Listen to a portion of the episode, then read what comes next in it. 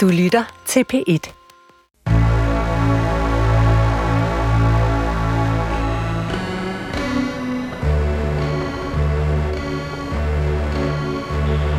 Du har ringet til Hemmeligheder på P1. Tak for din hemmelighed. Vi lover at passe godt på den. Jeg har meget svært ved at bunde min storebrors succes. Velkommen til Hemmeligheder på P1. Jeg hedder Sanne Sigal Ben Moyal, og jeg har netop afspillet den første besked fra den telefonsvarer, som du altid kan ringe til. Og du kan altid ringe til den på 28 54 4000, så kan du aflevere din hemmelighed. Og det gør I. Det må man sige, I har gjort. Det, det er altid, der er noget med ferie. Det har lige været vinterferie, og vi beklager, at vi ikke havde et afsnit klar. Det, øh, det skal næsten aldrig ske igen, men jeg, jeg kan altid se på vores telefons øh, svare bagefter, at I har sendt endnu flere hemmeligheder. Og det er jo fordi, at det kan være vidunderligt at holde ferie, hvis man holder den rigtige ferie sammen med de, øh, nu ser jeg i godsøjne rigtige mennesker, men det kan også være virkelig, virkelig hårdt at holde ferie. Også selvom, at man er sammen med, igen i citationstegn, de rigtige mennesker. Så hold ud, eller ring på 28 54 4000. Og øhm, så har vi fået et, en del henvendelser om, øh, hvorvidt vi samler op på nogle af de svære samtaler, vi har i programmet. Fordi vi har mange svære samtaler i det her program. Vi har også mange sjove, men vi har også mange svære. Og ja, det, det gør vi. Altså, så vidt det er muligt, så samler vi simpelthen op på alle de samtaler, øh, vi har haft med folk, fordi ingen skal hænge og dingle. Alle skal helst samles op, og øh, hvis vi ikke kan gøre det, så, øh, så prøver vi at få nogle andre til at gøre det.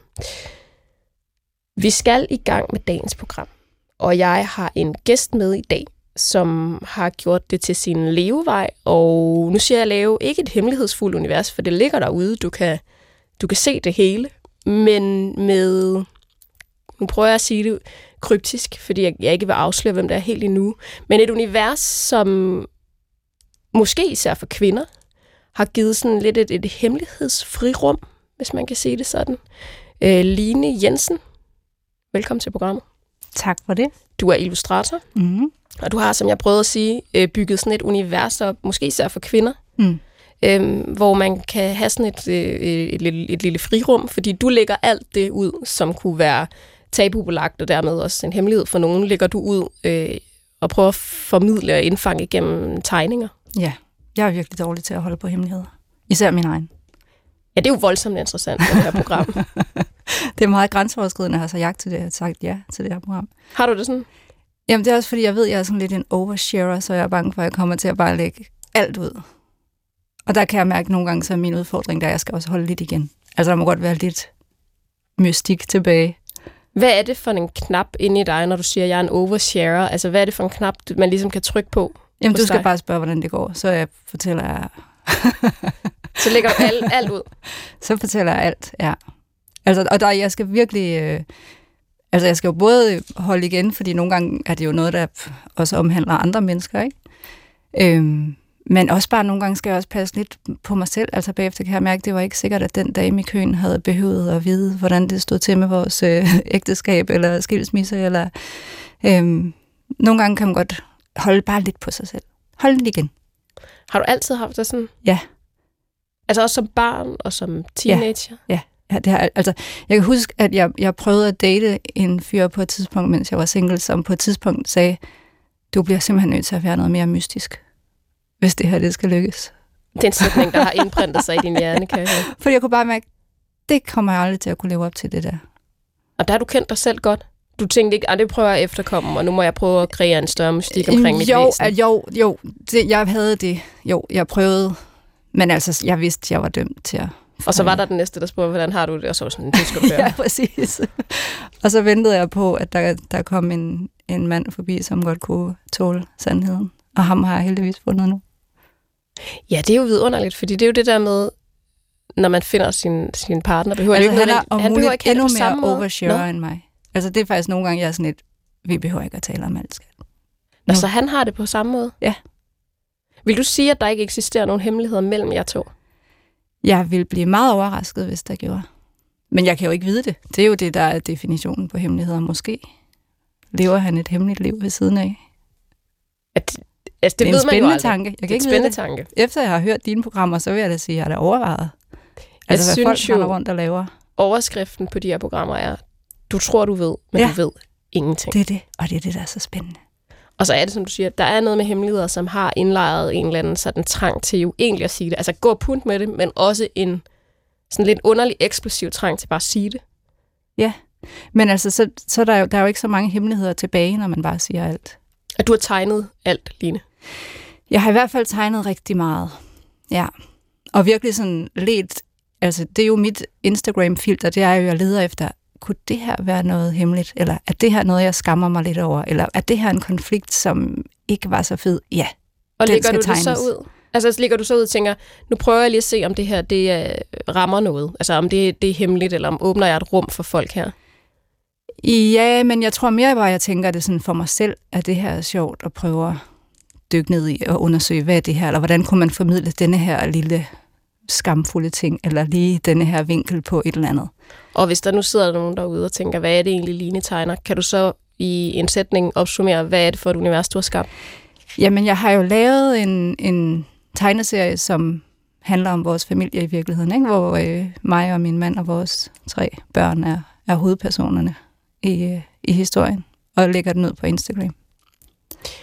Og med stor succes, må jeg sige, og jeg tænker, at en af, grunden, en af grundene til, til din succes er jo netop, at jeg tror, at mange ikke er øh, lige så åbne omkring deres hemmeligheder, som du er, men netop kan bruge det, at du formidler det. Øh, Ja, og det er jo det, jeg har fundet ud af, at det også kan. Ikke? Og det er selvfølgelig klart, det er en ekstra motivation, at jeg kan mærke, at der er nogen, der kan bruge det til at åbne nogle samtaler. Og måske også med humor. Altså, jeg tænker, at humor kan også være Ja. en, en comic relief. Ja, og jeg, jeg balancerer jo hele tiden på den der, at det skal være sjovt, men det skal også være lidt alvorligt. Eller der må godt være nogle sjove tegninger, men så kommer der en alvorlig tegning. Eller jeg synes, at humor er ikke rigtig sjovt, hvis ikke der også er noget alvorligt på spil. Og hvis det bliver for alvorligt det hele, så er det også bare virkelig svært at tage ind. Så jeg prøver sådan at arbejde i det der felt mellem noget, der er sjovt og alvorligt. Men jeg kan mærke med mit arbejde, at det bliver sværere nu, fordi mine børn er blevet så store efterhånden.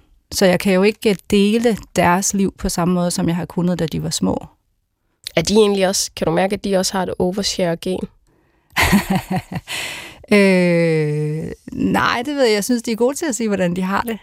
På godt og ondt. Og lad mig også lige sige, at overshare er et ord, vi bruger om noget, som jeg egentlig bare tror er at dele. Ja. Altså måske er det ikke negativt Ej, men det kan godt komme over nogle gange. Ikke? Ja. modtaget. Overdele, kunne man ja. også kalde det. Ja, Og det er også noget at gøre med, at man selvfølgelig også skal passe på sig selv. det er det.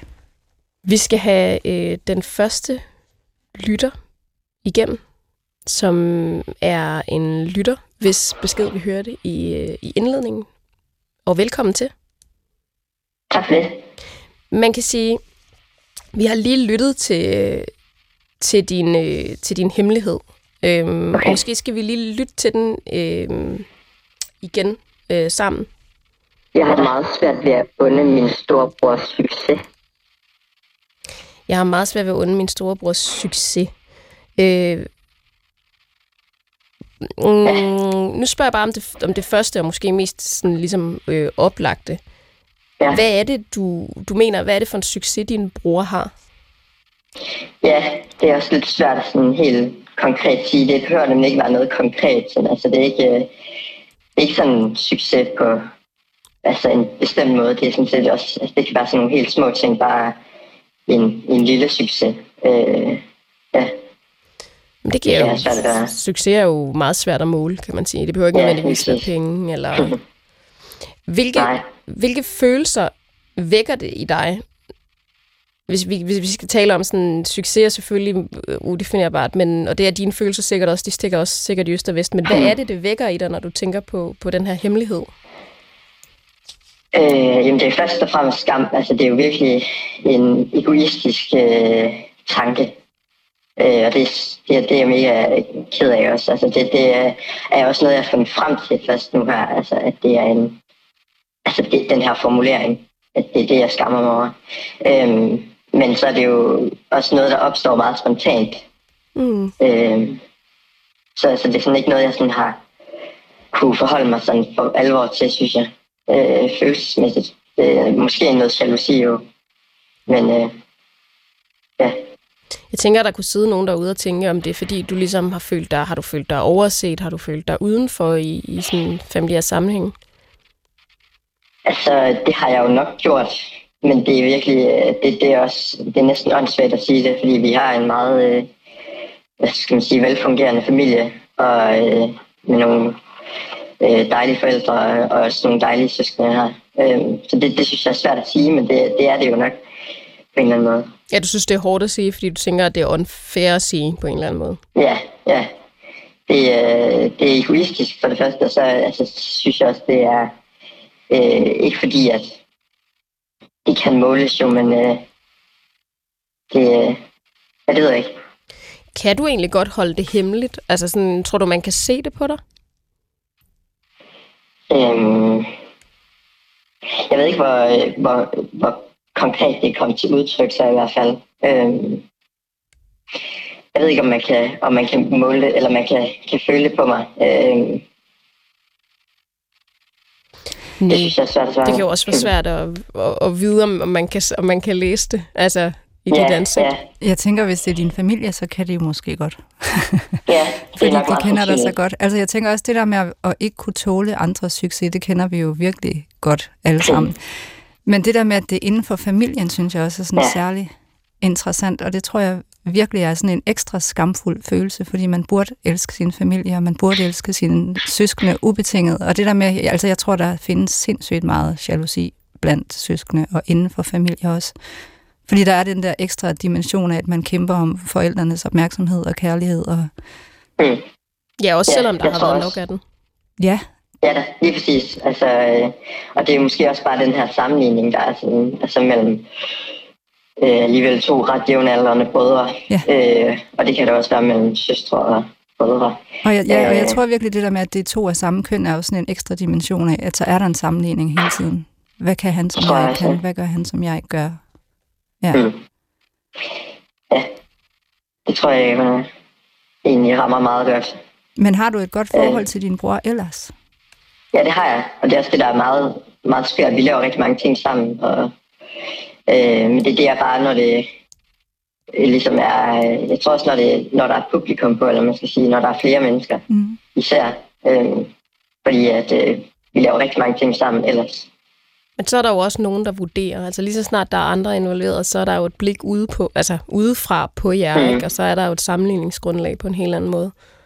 Ja, og det er måske også det, jeg finder mest skræmmende, at det er det første, at det sådan, altså, betyder noget for mig. Det er jo, øh, det er jo lidt skræmmende, synes jeg. Jeg tænker faktisk, sådan som jeg hører det, at det, der måske fylder mest, er skammen over jalousien, mere end selve Mm. jalousien. Det er, det er nogle skarpe ord. Jeg har inviteret Line ind, fordi hun er så dels skarp. Jeg skal lige høre, er det en, øh, er det en ny følelse, du har? Altså er det en ny hemmelighed, eller... Ja, det er, det er meget nyt, eller, det, det, eller en, som, det er en gammel følelse, tror jeg, men det er en, øh, altså en ny formulering, hvis man kan sige det sådan. Det er en ny hemmelighed på den måde, øh, fordi det første er noget, jeg har Det er en ny erkendelse. lige præcis er kommet frem til. Øh, så så øh, følelsen har måske altid været der. Øh, men øh, jeg er først blevet opmærksom på den her i, i ja, senere. Mm. Der er jo også noget med, når man sprogliggør, altså en følelse, eller du, Line, du sætter jo tegninger til alt. Altså her mm. der er det jo, fordi vi, vi, vi har nogle følelser, som vi så sætter ord på og, og gør til noget, der hedder en hemmelighed. Altså nærmest sådan en formatering, ikke? Altså hvad, du har en hemmelighed. Men det er jo også interessant, at det er en, det er ligesom et nyt, som du siger, Line, et nyt erkendelsesniveau. Man har haft nogle følelser, og lige pludselig så kan man godt mærke, at det her det er faktisk en hemmelighed, for jeg har ikke sagt det til nogen, og du har ikke sagt det til nogen, vel? Nej, det har jeg ikke. Nej. Har du overvejet det? Det, øh, ja, jeg har overvejet det, og jeg tror også, det, det vil være rigtigt at gøre det, øh, og sige det til min storebror. Det er helt sikkert. Men jeg tror lige præcis det der med, at man formulerer det for sig selv, det er jo, det er jo så vigtigt. Og det er jo første skridt, mm. fordi man kan jo netop gå med en fornemmelse i maven, eller med sådan, åh, hvorfor er det, jeg har det sådan der, eller åh, nu bliver jeg det der igen, eller hvorfor reagerede jeg sådan der, eller når man sådan får sat ord på for sig selv, ah, det hænger nok sammen med det her, så er man jo allerede virkelig langt. Og hvis man så også kan få det sagt på en eller anden måde, hvor man kan være i det, så tror Ja. jeg, man kan Og komme. det, rigtig langt. er jo det her program, der hjælper med det, og så at få sådan nogle ting formuleret. Det synes jeg virkelig er et fantastisk program. Det, der kan være i at sige den her hemmelighed til nogle andre end din bror først, er, at det er, så får du igen ligesom andres blik udefra på noget, som faktisk måske i virkeligheden kan intensivere den, den konflikt, der er inde i dig. Altså, hvor gå til den, altså til, til kilden, som jo ikke er din bror, jeg ved godt, at han, han gør jo ingenting, han lyder som en vidunderlig bror, øhm, så tror jeg måske også, at det gør det, det, det kan næsten formindske det. Altså, jeg tror næsten, det kan forværre hvis man siger det til fem andre først, inden man går til ham, fordi jeg tror, som Line siger, der er noget i at punktere den her hemmelighed. Og det vil jeg sige, der er ikke noget program, vi dikterer ikke, hvad du skal. Men vi kan fornemme, at der ligger noget vidunderligt forløsende i at, øh, at få sagt det her. Det tror jeg, jeg har fuldstændig ret i. Og vil du ikke på en eller anden måde lige øh, ringe ind igen? Ikke til programmet nødvendigvis, men bare vores telefonsvar. Vi skal ikke slæbe dig hele vejen igennem møllen igen. Og så lige sige, hvis du gør det. Jo, det kan I tro. Det gør jeg. Jeg giver en tilbage med. Det er godt. Og ved du hvad, øh, jalousi er en meget, meget menneskelig følelse, så Oh, øh, yes. let yourself off the hook. Ja, og heller Det er godt. Tak, Tak, fordi du var og med. tak for programmet. Hej. Det var en fornøjelse. Hej. Skam, det kender dit univers meget til. Ja. Er det ikke rigtigt? Jo. Og jeg kender også bare virkelig meget til det der med at gå med sådan en, åh, hvad er det der er noget, et eller andet, der trykker. Og så, men jeg kender virkelig også, at når man så får det formuleret og får det ja, givet en eller anden form, og så lukker det ud, så forsvinder det. Altså Ja. så forsvinder skamfølelsen. Øhm, og selve følelsen forsvinder jo ikke. Men det der med at skamme sig over det og gemme det, det fylder jo tit endnu mere. Ja, det er der, altså, det er jo der, alle hemmeligheder opstår. Det er jo det, der er hemmelighedens Ja. anatomi. Ikke? Ja. Det er og der jo- er det bare så rart at høre fra nogle andre, der siger, ej, tak fordi du siger det. Sådan har jeg det også. Det, jeg kender det godt. Familierelationer og jalousi er en klassiker. Helt vildt. Og jeg tror også, det jeg synes er interessant ved den her hemmelighed, og grunden til, at vi også har den med, er jo også at sige, det er jo ikke alle relationer, bare fordi man har haft en vidunderlig barndom, og man har forældre, der har kærlighed nok, og man har en god bror, og man laver ting, man godt kan lide, og sådan noget. Altså, det behøver ikke være det behøver ikke at være, øh, være underskud, der gør, at man oplever jalousi. Altså, jeg tror, at definitionen på en familie er jo helt forkert. Altså, vi snakker jo hele tiden om familien som det sted, hvor vi bare skal være lykkeligst og tryggest, og kærligheden mellem forældre og børn og mellem søskende, det er bare det reneste, der findes, og det, der er jo ikke noget mere løgn. Altså, familierelationer er jo noget af det sværeste overhovedet. Øh, Og det er jo ikke, fordi det ikke også er smukt, og også er fyldt med kærlighed, men kærlighed er jo ikke en ren følelse, det er jo super kompliceret materiale, ikke? Det, jeg tror, materiale er et meget godt ord for det. Det er super kompliceret materiale. Kan du se det i din indbakke også? Ja, det kan jeg godt. Det tænkte jeg nok. Det kan jeg også. Det er super kompliceret materiale. Lad os lige tage en hemmelighed mere. Min hemmelighed er, at jeg ikke kan lide at snakke i telefon. Faktisk så afskyr jeg det. Det gælder i øvrigt også, når jeg har gæster, men særligt når telefonen ringer, så har jeg lyst til at gemme mig under puden. Men jeg får dårlig samvittighed og ender alligevel med at ringe tilbage eller tage den.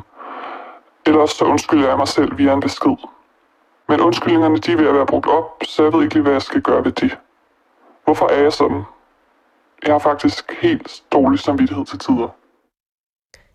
Så der nogensinde skulle være en hemmelighed i det her program, som jeg selv havde indtalt altså på vores telefonsvar, så skulle det være den. Ja, jeg kan også relatere 100 procent. Hvad er der med os, Line? What is wrong? Nej, men telefoner er jo så grænseoverskridende. De er så intimiderende, og Ja. vi har ligesom besluttet os for, at nu når vi har fået dem, og de ligger i alles lommer, og alle kan være tilgængelige, så kender du det med, at din telefon kan ligge på bordet, og så er der nogen, der ringer og siger, folk, din telefon ringer? Ja, det kan jeg godt se. ja. Den skal jeg ikke tage. Nå, men jeg vil faktisk også sige, at jeg synes, at det er en stor kvalitet, hvis man kan se, at telefonen ringer, og så sige, jamen jeg vil noget andet, jeg skal ikke tage telefonen lige nu. Øhm, så jeg synes, at det er helt reelt at lade være med at tage telefonen. Og når Og du så- siger det, så siger du det, som om man sætter en grænse for noget, og det er vel også fordi, at det føles grænseoverskridende. Ja, men altså definitionen på telefonen er jo, at den kan ringe og forstyrre en på de mest uforudsete tidspunkter. Og selvom man sidder og kigger på den og venter på, at den ringer, kan det stadigvæk være grænseoverskridende, at den ringer. Og også fordi det der med, altså det, ja, det kan jo være mennesker, man ikke kender i den anden ende. Jeg kan ikke finde ud af lige nu, om vi har lavet et rum, dig og mig herinde, hvor altså, alt du siger giver mening for mig. alt jeg siger giver mening for dig. Men om folk derude kommer til at sidde og tænke, hvad taler de om? Jeg tror, der er mange, der har det sådan, og så er der også nogen, der overhovedet ikke kender det. Altså, jeg har jo også været i situationer på mit arbejde, hvor jeg har skulle ringe til folk, jeg ikke kendte. Og det har jeg mærket, det, jeg har altid, det har jeg udskudt og udskudt. Åh, oh, jeg skal ringe til, altså. Og det værste, det er, hvis man skal for, ringe til sådan nogle... Ja, mig lige sige. ved du hvad? Jeg læste til journalist på et tidspunkt, og jeg blev nødt til at stoppe på grund af det. Fordi du simpelthen synes, det var for grænseoverskridende? Ja og hive ud efter folk, der ikke vidste, at jeg ringede, og jeg skulle spørge dem om deres tid og deres alt muligt. Og jeg bare sådan, det kan jeg da ikke. Hej, det er Line. Jeg tænker ja. på det, fordi... Um... Jeg bliver ved at skrive sådan en opgave på ja. Journalisthøjskolen.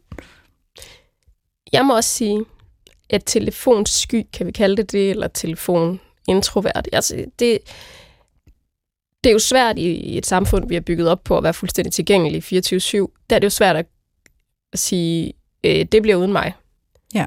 Øhm, jeg får altid at vide, at jeg er svær at få fat på. Men man kan jo komme langt med sms.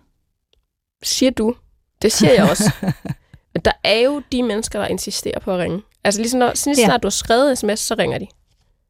Nej, det er de, de mest irriterende. Nej, det skal man ikke. Altså, jeg synes, hende, der ringede ind, det lyder jo som om, at det er både med folk, hun ikke kender, og med folk, hun kender, ikke? Og der synes jeg, så siger hun, hun kan komme langt på sms, men undskyldningerne ved at brugt op, der vil jeg igen sige, hvad med bare at sige, ved du hvad, jeg gider ikke at snakke i telefon. Jeg er ikke god til det. Kan vi tage det, når vi mødes, eller kan vi aftale det over sms? Jeg må også sige til den, der har ringet ind.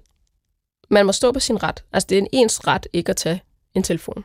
Ja, man, man har faktisk ikke pligt til at snakke i telefon. Man har ingen pligt, hverken med folk, man kender, eller folk, man ikke kender, til at snakke i telefon. Det er simpelthen ikke noget, nogen nogensinde har skrevet under på, at de skulle.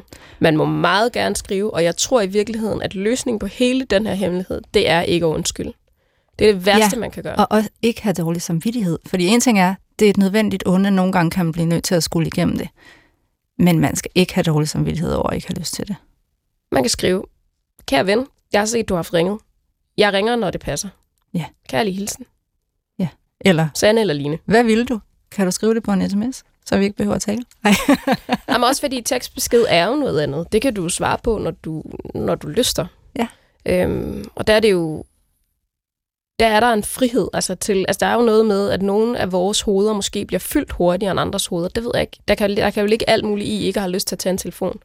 Ja, jeg ved heller ikke, hvad det er. Fordi jeg kan også mærke, at der er sket et skift. En gang var det jo sådan, at man snakkede i telefon med sine veninder og med sin familie, og ringede en gang imellem og spurgte, hvordan det gik. Og, sådan. og det kan jeg mærke, det er noget, jeg er holdt op med. Altså det er meget, meget få mennesker, jeg sådan snakker i telefon med, for at høre, hvordan det går.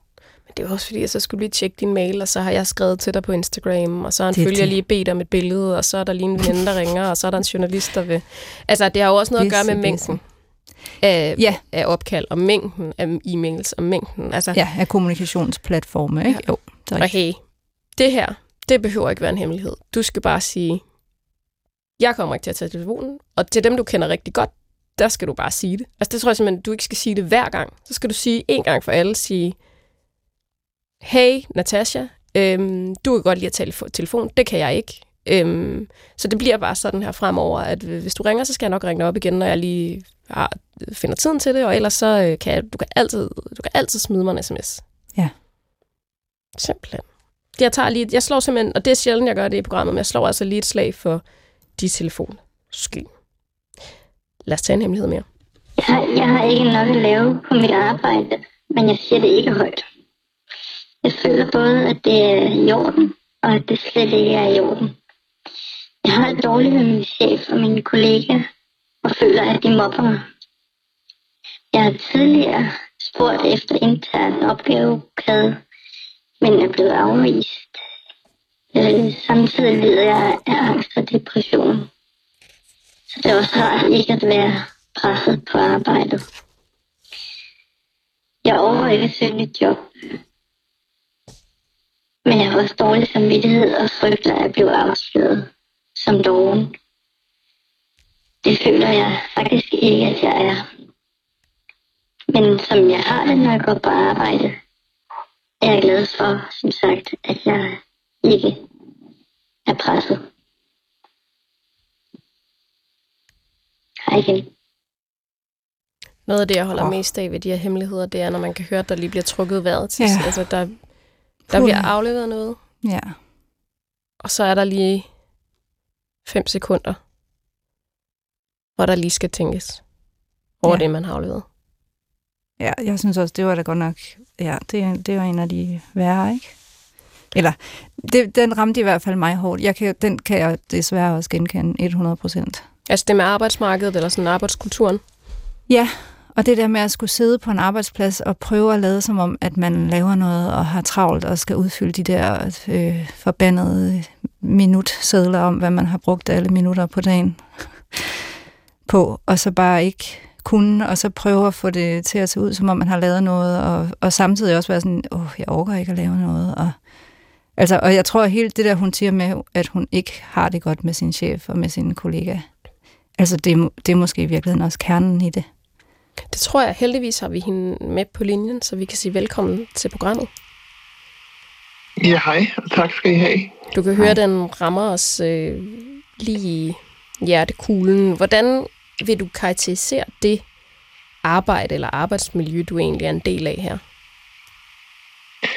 Jamen, jeg synes jo på, øh, på mange måder, at det er et, øh, et giftigt arbejdsmiljø. Mm. Og det er ikke sådan, øh, det er ikke sådan et, arbejds, sådan et giftigt arbejdsmiljø, som sådan er måske så tydeligt igen. Det er ikke sådan, at man står og råber hinanden på gangene, eller øh, sådan nødvendigvis, at det, er, at det er noget, man vil kunne se udenfra. Øh, ja, Og det er jo altid der, hvor det bliver mest giftigt, skynder Ja, det skulle jeg lige til at sige. Det er jo virkelig definitionen på giftig. Det er jo det der, man ikke kan se udefra, men som man bare kan mærke i maven, ikke? ja. Hvor sidder det i maven, nu spørger jeg? Sidder det lige og borer ind der, hvor det gør mest ondt, og er det på daglig basis? Ja, ja, det synes jeg nok, det gør. Og der er, der er pauser indimellem. Øh, altså, der er jo også gode kollegaer øh, på den her arbejdsplads. Men, øh, men jeg vil sige sådan, i, i det tætte eller det nærmeste øh, arbejdsmiljø, øh, øh der er det nok, der, der kommer det sådan på daglig basis, ja. Mm. Du siger også, du frygter at blive afsløret som øh, doven, men, men egentlig også har, altså, har som du siger, så meget kerne at sige, det ved du egentlig godt, du ikke er. ja. Hvad, hvad, hvad går det ud på, altså de der to lidt sådan modsatrettede følelser? Jamen, det er helt klart den her med øh, øh, den manglende overskud, altså det her med netop ikke rigtigt at, at kunne, altså jeg føler ikke rigtigt, at jeg kan koncentrere mig nok til, øh, til at, at, at gå i dybden med mine opgaver, øh, dem jeg har, eller øh, øh, heller ikke tanken om at skulle have, have flere, altså det her med at skulle have sådan en, en meget presset hverdag med opgaver, øh, og så samtidig øh, Ja, have den her dårlige samvittighed og, og frygt for, at, at der er nogen, der skal sige, at hun, øh, hun øh, arbejder vist ikke helt nok for sin løn, ikke? Øhm, ja, Ej, men det lyder jo også, som om du bruger altså så mange kræfter bare på at komme afsted hver morgen og komme igennem dagene og øh, ja, Ja, og skulle sidde og ja. regne ud, hvad foregår der, hvem siger hvad, hvad åh, altså ej, jeg får det helt dårligt. Jeg kan virkelig, jeg kan virkelig godt mærke, hvordan det føles. ja, Altså, og så er det jo klart, at man ikke yder helt nok, eller altså laver det, man skal for sin løn, fordi det er jo det hårdeste arbejde overhovedet, det du laver. Ja, det føles jo også sådan, men det er jo svært det her med, øh, altså det er jo ikke noget, man sådan kan, kan sige, sige højt på den måde. Øh, det, er jo, det er jo sådan en, en også sådan en, måske lidt en tanke, jeg har om, at man, man burde kunne skille de to ting ad. Øh, og det kan vi jo godt, det kan man jo måske godt blive, blive enige med nogen om, at det kan være svært, men, mm. men, men mange vil jo nok også synes, at det må være to forskellige ting, øh, og at jeg måske også ville få det bedre øh, med mig selv og min samvittighed og med mine kollegaer og min chef måske, hvis jeg, hvis jeg kom øh, lidt mere på banen øh, i gods øjne, ikke? Har du overvejet at sige det til nogen? Altså har du overvejet, er der en HR-afdeling, det må der vel være på enhver arbejdsplads, har du overvejet at gå til sådan en? Ja, det har jeg mange gange øh, overvejet, øh, og og nogle gange også tænkt, at nu, øh, nu gør jeg det simpelthen øh, koste, hvad det vil. Hvad det vil. Men, øh, men det er desværre sådan, så jeg oplever, at vores eller som, som det ligesom er mere eller mindre usagt, at øh, vores HR er en del af ledelsen. Mm. Øhm, og, og at de ligesom har erklæret, at de vil i sidste ende stå, øh, stå på ledelsens side, hvis der er konflikter, ikke også? Øhm. Jo, og lige præcis noget, hvor man har en konflikt med sin chef, så ligger det jo også desværre i sagens natur, at det er chefen, der bestemmer. Og så kan man jo være nok ja. så uenig med hans eller hendes ledelsesstil, eller... Men det er, ja. jo, det er jo ret svært at, at stille noget op imod. Øhm, altså andet end at komme væk så hurtigt som muligt. Det der er yeah. mit første bud. Altså også fordi, hvis jeg må dele lidt mere, nu deler jeg utrolig meget, og beklager, hvis det er for meget, men da jeg var i den situation, der, der endte jeg jo med at være sådan et sted, hvor jeg bare græd hver morgen, hvor jeg skulle afsted. Og søndag var de værste, fordi der begyndte det allerede om formiddagen, og så fik man bare mere og mere ondt i maven i løbet af søndagen. Og så mandag morgen var man bare så helt ødelagt over, at man skulle derhen igen. Og så kunne man godt sådan i løbet af ugen sige, okay, det går okay, når jeg havde da en god nok samtale med den der ved kaffemaskinen, eller nu fik jeg da lavet det der, eller sådan bilde sig selv ind, det går okay, jeg kan godt klare det. Og så lørdag faldt jeg helt sammen, og så søndag begyndte det igen, åh oh, nej, åh oh, nej, åh oh, nej, jeg skal derhen igen, jeg skal derhen igen.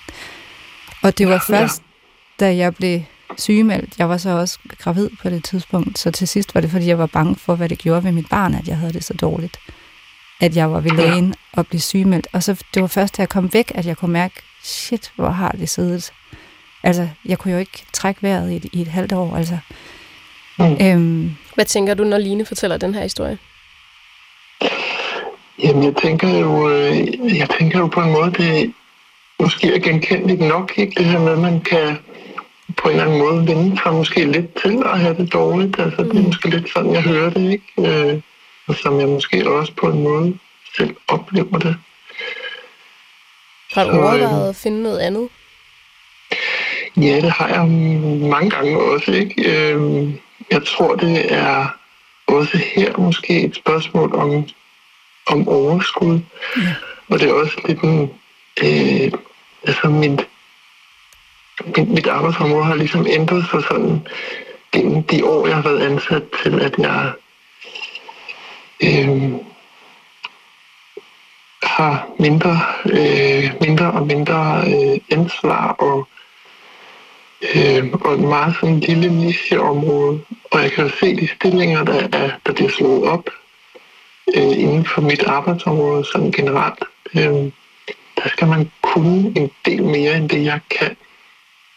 Øhm, oh, men det er jo det, det aller værste ved det der, ja. det er jo, at, at jo længere tid man sidder i sådan en stilling, jo mere bliver man overbevist om, at man nok ikke kan noget. Og, altså, og den måde, chefen ja. taler til en, og den måde, de andre efterhånden opfatter en, så, altså, så bliver du bare mere og mere overbevist om, at, at du slet ikke har ret til at være der, og slet ikke vil kunne udfylde et andet job et andet sted. Jeg er næsten helt overbevist om, at hvis du havde nogle andre rammer et andet sted, så ville du komme i tanker om alt det, du i virkeligheden kan.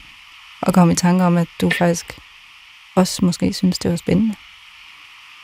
Ja. Og det tror jeg faktisk, du har rigtig meget ret i.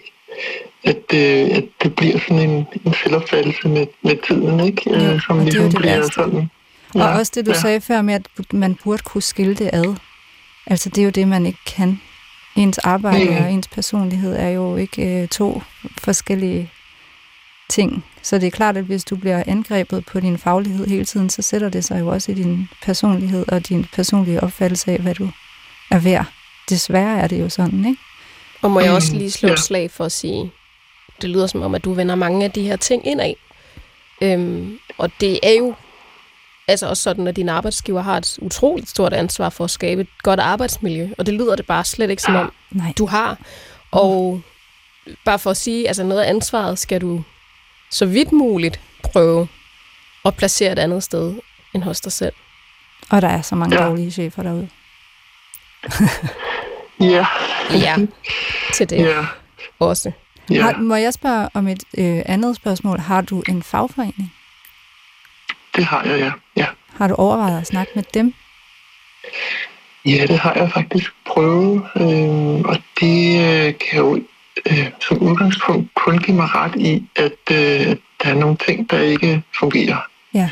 Øh, så, men, men det, det er igen med, som de også siger, og som, som vi har talt om her til, til en start, at, at det, det er svært ligesom at gøre noget ved det, øh, som det er på min arbejdsplads, som organisationen er sat sammen, og som øh, den måde, det fungerer på, det er med, at det ikke er sådan et, et sådan helt 100% tydeligt arbejdsmiljø, og det er selvfølgelig ikke afhængig af, hvem man spørger, ikke? men man Ja, altså, der er nogen, der, de vil kunne, jeg tænker, der er nogen, der vil kunne krybe lidt uden om, at, at, øh, at arbejdsmiljøet ikke er godt. Ikke? Altså, den kan være svært at blive enige om at komme videre fra, som jeg oplever det. Ja, det er svært at sætte så, fingeren på.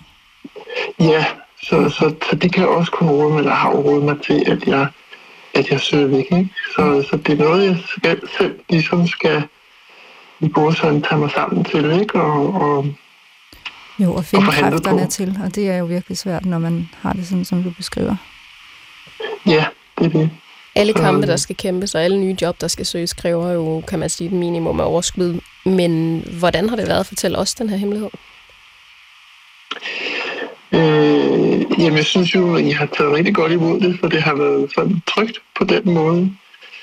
Øh, øh, men det er jo stadigvæk den her... Øh, det er jo en følelse af, at, at der er noget, som, som jeg skammer mig lidt over, ikke? Øh, stadigvæk lidt, synes jeg. Ja. Hmm. Jeg håber, at du finder et lille bitte overskud til at søge et nyt job, fordi jeg tror, der ligger en øh, rigtig god medarbejder øh, gemt i dig. Og øh, det håber jeg, at der er nogen, der kommer til at sætte pris på. Tak fordi du var med i dag. Jamen tak, fordi jeg måtte være med, og tak for jeres ord. Det er chefen, der er dum. Ja, det må være dagens. Lad os gå ud på den. tak for i dag. Ja, selv tak. Ja, arbejdskultur. Der er nok også en grund til, at du har startet dit eget. Er der ikke det, Line? Jo. jo, jeg har ikke været så god til chefer. Den synes jeg faktisk, vi skal hænge. Det kan jeg godt, jeg kan godt lide nogle gange, når et program bliver defineret af nogle bestemte sætninger. Og jeg synes på en eller anden måde, at det der, det var sætningen. Jeg er ikke så god til chefer. Lad os lige øh, tage en hemmelighed mere, inden at du jo faktisk også fortæller os en hemmelighed, som du har taget med. Så lad os lige tage den her. Jeg er en kvinde i 30'erne. Min hemmelighed er, at øh, jeg har en mand, der tjener rigtig godt. Jeg har også selv et arbejde, og vi mangler slet ikke noget økonomisk. Men øh, alligevel så kan jeg godt finde på at øh, stjæle ting i butikker, fordi jeg bliver for nærig til at betale. For eksempel kan jeg finde på at stjæle noget til 30 eller 40 eller 100 kroner. Øhm, simpelthen fordi jeg er for nærig til at betale for det. Det er jo en sjov hemmelighed. Altså, det er, undskyld til alle butikkerne derude. Jeg ved godt, vi skal ikke opfordre. Danmarks Radio opfordrer ikke til at stjæle, men hey, isoleret set er det jo også en lille bitte smule sådan... Jeg ved ikke, om det er sjovt, men jeg kan se filmen. Jeg kan se den som tegning hos dig, Line. Jeg kan se den, altså, der er noget i... Altså, selvom man ikke...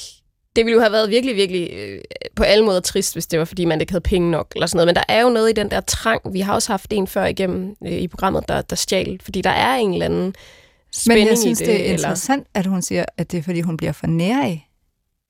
Ja. Fordi det var et overraskende motiv for mig. Jeg tænkte, det var, fordi der var sådan en lille sport i. Ja, det kan næsten gå hen og blive en tvangstanke, og det skynder jeg mig lige igen at sige, det synes vi selvfølgelig heller ikke er morsomt, at folk har sådan en, en form, form for, en form for øh, at folk har en form for tvangstanke, finder vi heller ikke morsomt. Men det er nemlig interessant, at hun siger det, fordi hun alligevel bliver lidt nærig på det. Ikke? Jo, og Hvad- så vil hun lige spare 30 kroner. Jeg har faktisk noget bonusinfo også på, hvad det er, der er blevet stjålet. Det kunne være øh, spartelmasse. Spartelmasse? Ja. Yeah. Og det kunne være marcipan. Okay. Og det er jo lidt af de, altså, sige, det er jo nogle lidt mindre ting. Altså, det er jo ikke... Du ved, Altså, ja, jeg vil sige, spartelmasse, det kan være meget nødvendigt, ikke? det kan Marcipan, være det er mere sådan nødvendigt. nice to have. Det andet er mere need to have sandt. Afhængig af, hvad man skal, selvfølgelig. Nå, Ja, altså det er ikke, det jeg i hvert fald har fået, sådan, nu siger jeg bonusinfo, at det, det er netop ikke det dyreste. Altså det er ikke måske at stjæle et ur, eller i Irma den dyreste oksemørbræde, eller altså det er mere, øh, det er mere de små ting. Mm. Det er, Ja, det, jeg synes det. Jeg kender godt det der med at blive nærig, når man er hen i butikkerne, men jeg ender bare altid med at gå ud af butikken, uden at have købt noget alligevel. det må der, du lige der har jeg forklare. slet ikke overvejet, at jeg bare kunne stjæle. Altså det er fordi, du bliver nære, og så tænker du, ej, det skal jeg ikke have, det har jeg ikke brug for. Altså, fordi så står jeg inde i butikken, så, uh, så synes jeg, at alting det ser dyrt ud. Eller, Ja, ja, eller der, der, så tænker jeg, at det er sikkert også snyd, og det er den, den der creme, det passer garanteret alligevel ikke. Så du tænker, ej, nu skal jeg ind og købe en creme. Ja. Så går du ind, og så tænker du, nej, det er tænker dyrt. nej, jeg skal ikke have creme. Har du nogensinde overvejet at stjæle den? For du tænkte, den er for dyr til at gide at betale den, men jeg gad godt have den. Nej, det har jeg aldrig overvejet. Altså, jeg vil godt indrømme i det her lukkede forum, at jeg har prøvet at stjæle, da jeg var barn. Der havde jeg i en periode rimelig lange fingre. Og det var sådan en blanding af, ej, hvor ville jeg gerne have nogle af de samme ting, som de andre havde. Hvad var det for eksempel? Øhm, det var sådan nogle øh, små mini-blyanter, der kunne skifte farve, hvor det sådan var farveblyanter med forskellige farver op i spidsen. dem. I sådan en lille folder, kan jeg huske, jeg stjal i Salling i Aarhus engang. Og så kunne jeg også huske, der var en periode, hvor man kunne få sådan nogle terninger, der var runde, og så var der en magnet ind i, så kunne man trille dem hen ad bordet, og så landede de på et tal. Og de var små, så dem kunne man lige putte i lommen. Følte du, at det var lidt af nød? Altså, jeg, det startede måske lidt af nød, men der blev det også sådan lidt en sport. Altså, der var det også noget, hvor det, jeg gjorde det med nogle af mine venner, så var jeg sådan, prøv at tage den der.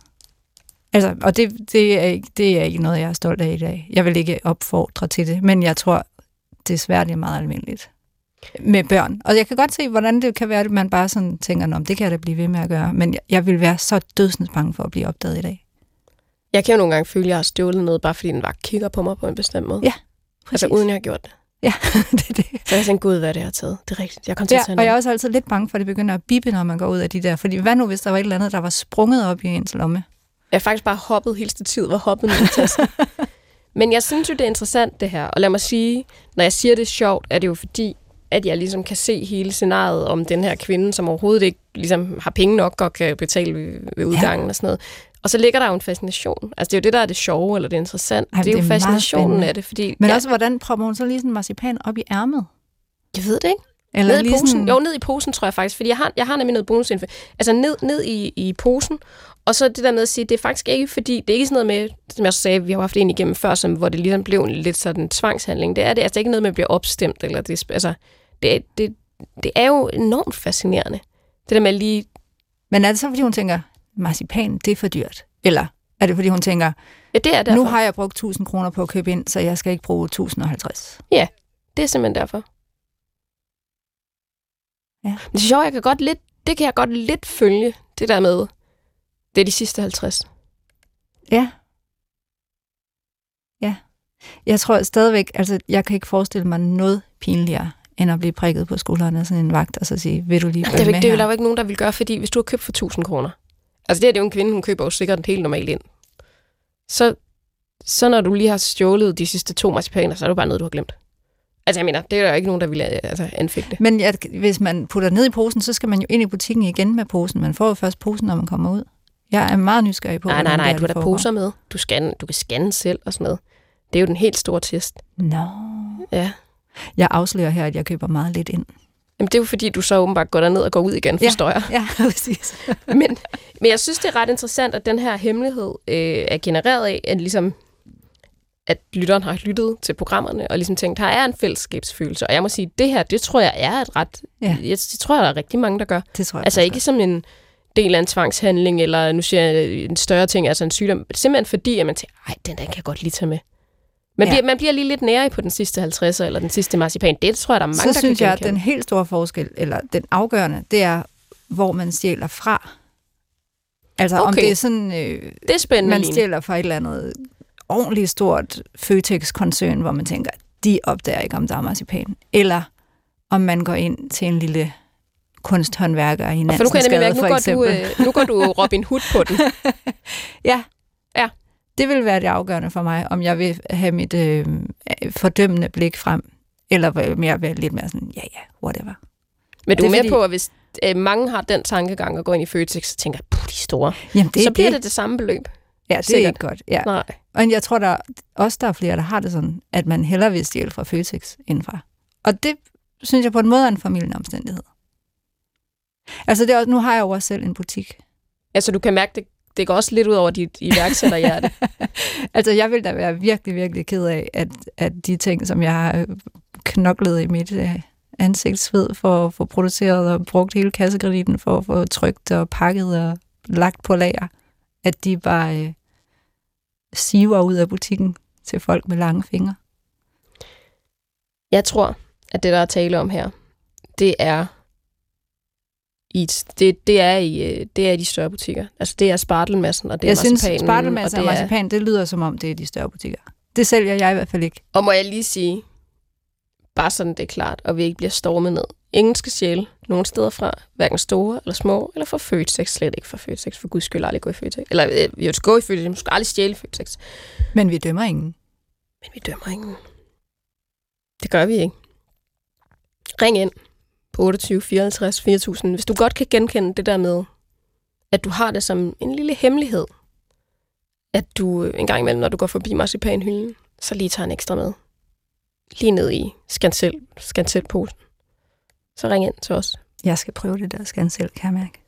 Ja, eller skal du? Marcipan. Skansel marcipan. vi er nået til det punkt, hvor vi skal høre din hemmelighed. Du har jo en hemmelighed med, Gud, er det nu? som jeg jo... Måske er det meget godt, du ikke har tænkt for meget over det. Nogle gæster bliver jo lidt nervøse, og så begynder de at sidde og tegne lidt. Og... Det, det er du faktisk ikke blevet. Du er blevet mindre og mindre nervøs. Ja, men det er fordi, jeg synes, det er så opløftende at høre alle de andres hemmeligheder. Så jeg havde håbet, at vi skulle høre mange flere. Desværre. Nå. Fordi vi er nået til et punkt i programmet, hvor at det, der sker, er jo, at du så fortæller en hemmelighed, så de føler, dem der har ringet ind med hemmeligheder, at der ligesom er balance i systemet. Ja. Du, du fortæller den bare i et tempo, som du... Øhm, jeg kender den ikke. Nej. Altså, Men synes jo, jeg kender alt til dig. Jamen, det var også det. Altså faktisk, så vil jeg sige, jeg havde... Lige da du spurgte, om jeg ville være med, så tænkte jeg, jamen har jeg flere hemmeligheder tilbage? Fordi jeg synes, jeg har brugt rigtig lang tid på at dele hemmeligheder øhm, til højre og venstre. Det har du. Og så har jeg alligevel grænsket lidt. Altså, så er der selvfølgelig nogle hemmeligheder, som jeg aldrig kan fortælle. Men det er hensyn til andre. Ja, af hensyn til andre. Øhm, og så har jeg fundet sådan et lille øh, øh, hjørne, som jeg egentlig har været øh, flov over i et stykke tid, kan jeg mærke. Altså, Ligger det, det, på, det fylder som tegning? hos mig, og det ligger ikke som tegning, fordi jeg har haft, også haft svært ved, hvordan jeg skulle tegne det. Øhm, både fordi jeg ved ikke lige, hvordan jeg skulle tegne situationen, men også fordi den går sådan lidt ud over min egen familie. Ja. Altså, nej, jamen ikke sådan, at det går ud over min egen familie, fordi det er jeg vant til. Alt, hvad jeg tegner, går ud over min familie. Men det her, det går sådan bredere ud end min egen familie. Øh, og derfor så er jeg bange for, at der er nogen, der vil føle, at det så handler om dem. Og det, nu hvor jeg har tænkt mere over det, så er jeg jo kommet mere og mere frem til, at det gør det ikke. Det handler jo virkelig meget om mig. Og derfor så synes jeg godt, at jeg kan dele hemmeligheden nu.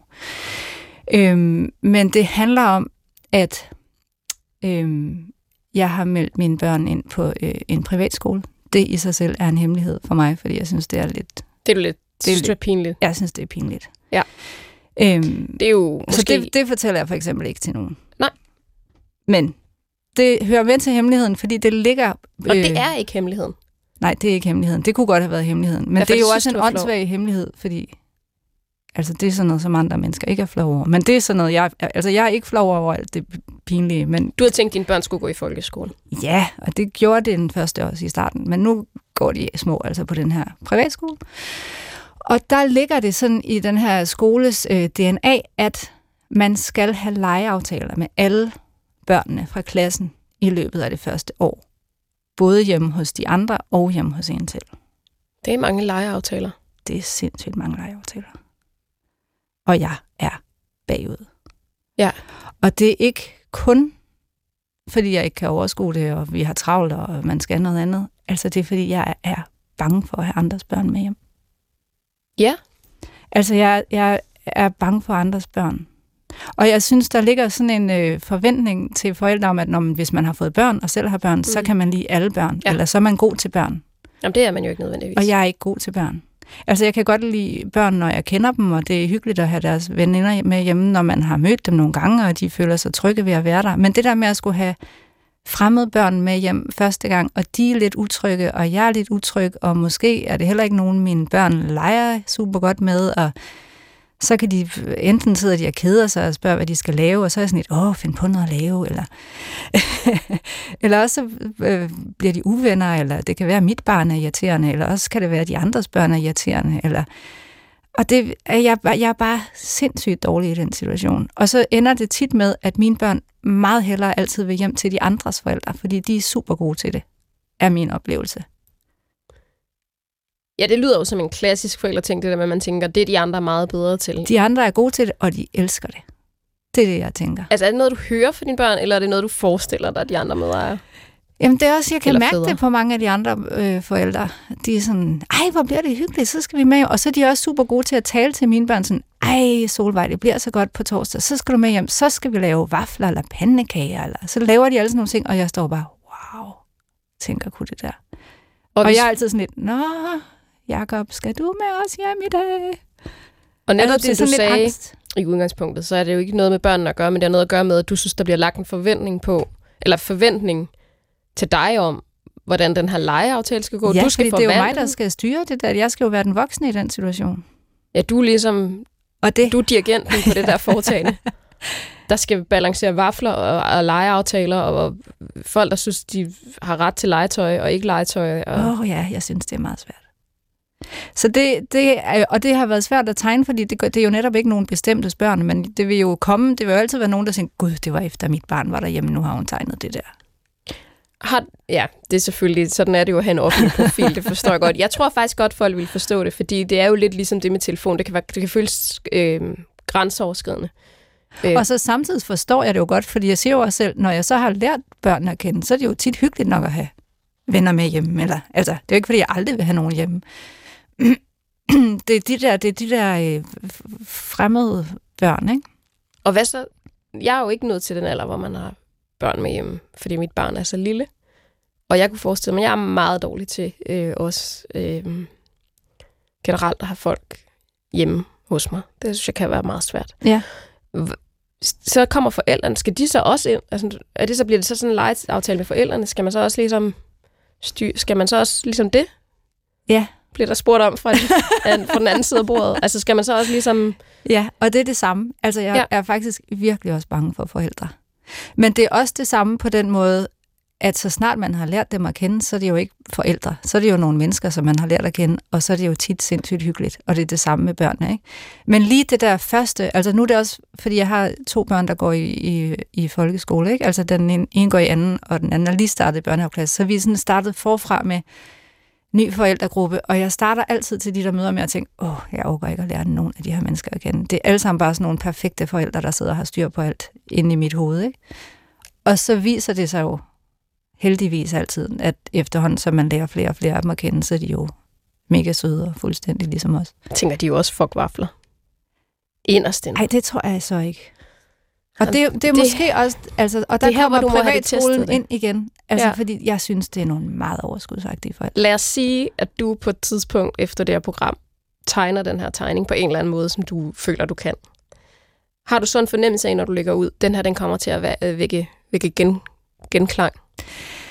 Øh, jeg er sikker på, at der er nogen, der vil kunne genkende det, men jeg er også sikker på, at der er nogen, der vil sige, det skal man bare kunne klare, når man har fået børn. Og det er der jo nogen, der siger til alt, hvad jeg tegner. Øhm, og det skal man jo også. Men derfor kan man jo godt synes, det er udfordrende. Endnu Ja. ja. en udfordring. at Det er jo en helt ny del af forældreskabet, det der med, når de har deres, ligesom, deres eget liv og deres egen person. Mm. Ikke? Altså, det, Jo, og netop før de helt selv kan have det, ikke? Fordi så har jeg jo en, der er stor, og hun kan jo selv styre, hvem hun vil have med hjem, og altså, hvornår hun vil have hjem til dem, og hvornår, hvor de vil være. Og der bliver det jo nemmere igen, ikke? Men hele den her periode, hvor det ligesom er, deres sociale liv hviler på mine skuldre. Men er vi ikke enige om, at du Lene Jensen, hvis du ikke har sluppet ideen om den perfekte mor, så Men er det der er nemlig ingen, det, der har er sjovt. Jo, jamen det, altså, det er jo også en kæmpe løgn, ikke? Fordi jeg tegner det jo, fordi jeg bliver ved med at føle, at jeg skal være det. Altså, selvfølgelig. Jeg prøver da også hver dag at gøre det så godt, jeg kan. Selvom jeg godt ved, at jeg ikke gør det særlig godt, så prøver jeg det. Jeg bliver da ved med at prøve. Men det er jo også at gøre sig umage. Så ved vi, at vi fejler, men så Ja, vågner vi op til næste dag, og så prøver vi at gøre os umage igen. det kan være, at jeg skal ønske mig et vaffeljern. Jeg Kunne det være tror en start? i virkeligheden, at det, det, du skal starte med at gøre, det er, at du skal tegne den, lægge den ud, og så skal du bage en stak vafler. Ja, og så bare invitere alle vennerne med hjem. Og Du skal bare lukke øjnene, Så bare tage sådan en bunkelejr til at få det overstået. få det overstået. Måske skal du lige tage 5 mg alopam. så, og så køre. Det var jo faktisk en meget almindelig ting engang, ikke? For mødre. Det var det der. Lige at tage lidt beroligende. Der var vist man en gang, hvor man kunne få udskrevet noget øh, lignende, lidt lettere, tror jeg. Det kan man, og nu siger jeg heldigvis ikke i dag, fordi det er ja, stærkt Det vil være et skråplan. vanedannende. Dejligt, afslappet, men stærkt vanedannende. Line, øh, hvordan har det været at være med? Det har været hyggeligt. Rigtig hyggeligt. Det er jeg glad for at høre. Og jeg synes jo faktisk, at hemmeligheder er noget af det allermest øh, både spændende, men også øh, ja, opløftende på en eller anden måde. Det er jo også noget, der binder os sammen.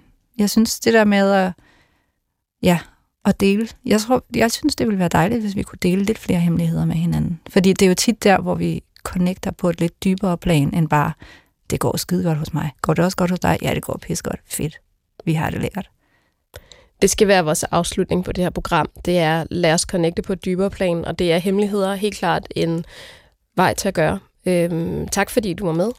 Tak fordi jeg måtte komme. Og til alle, alle jer, der lytter med derude, I skal stadig ringe ind med jeres hemmeligheder. Nu har vi fået en smag på nogle meget forskellige hemmeligheder i dag, og man kan tage dem videre. Man kan også ringe ind med nogle helt nye på 28 54 4000.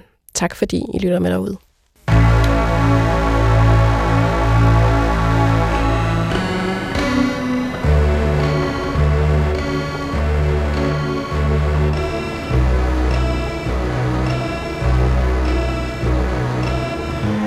Du har ringet til Hemmeligheder på P1. Tak for din hemmelighed. Vi lover at passe godt på den.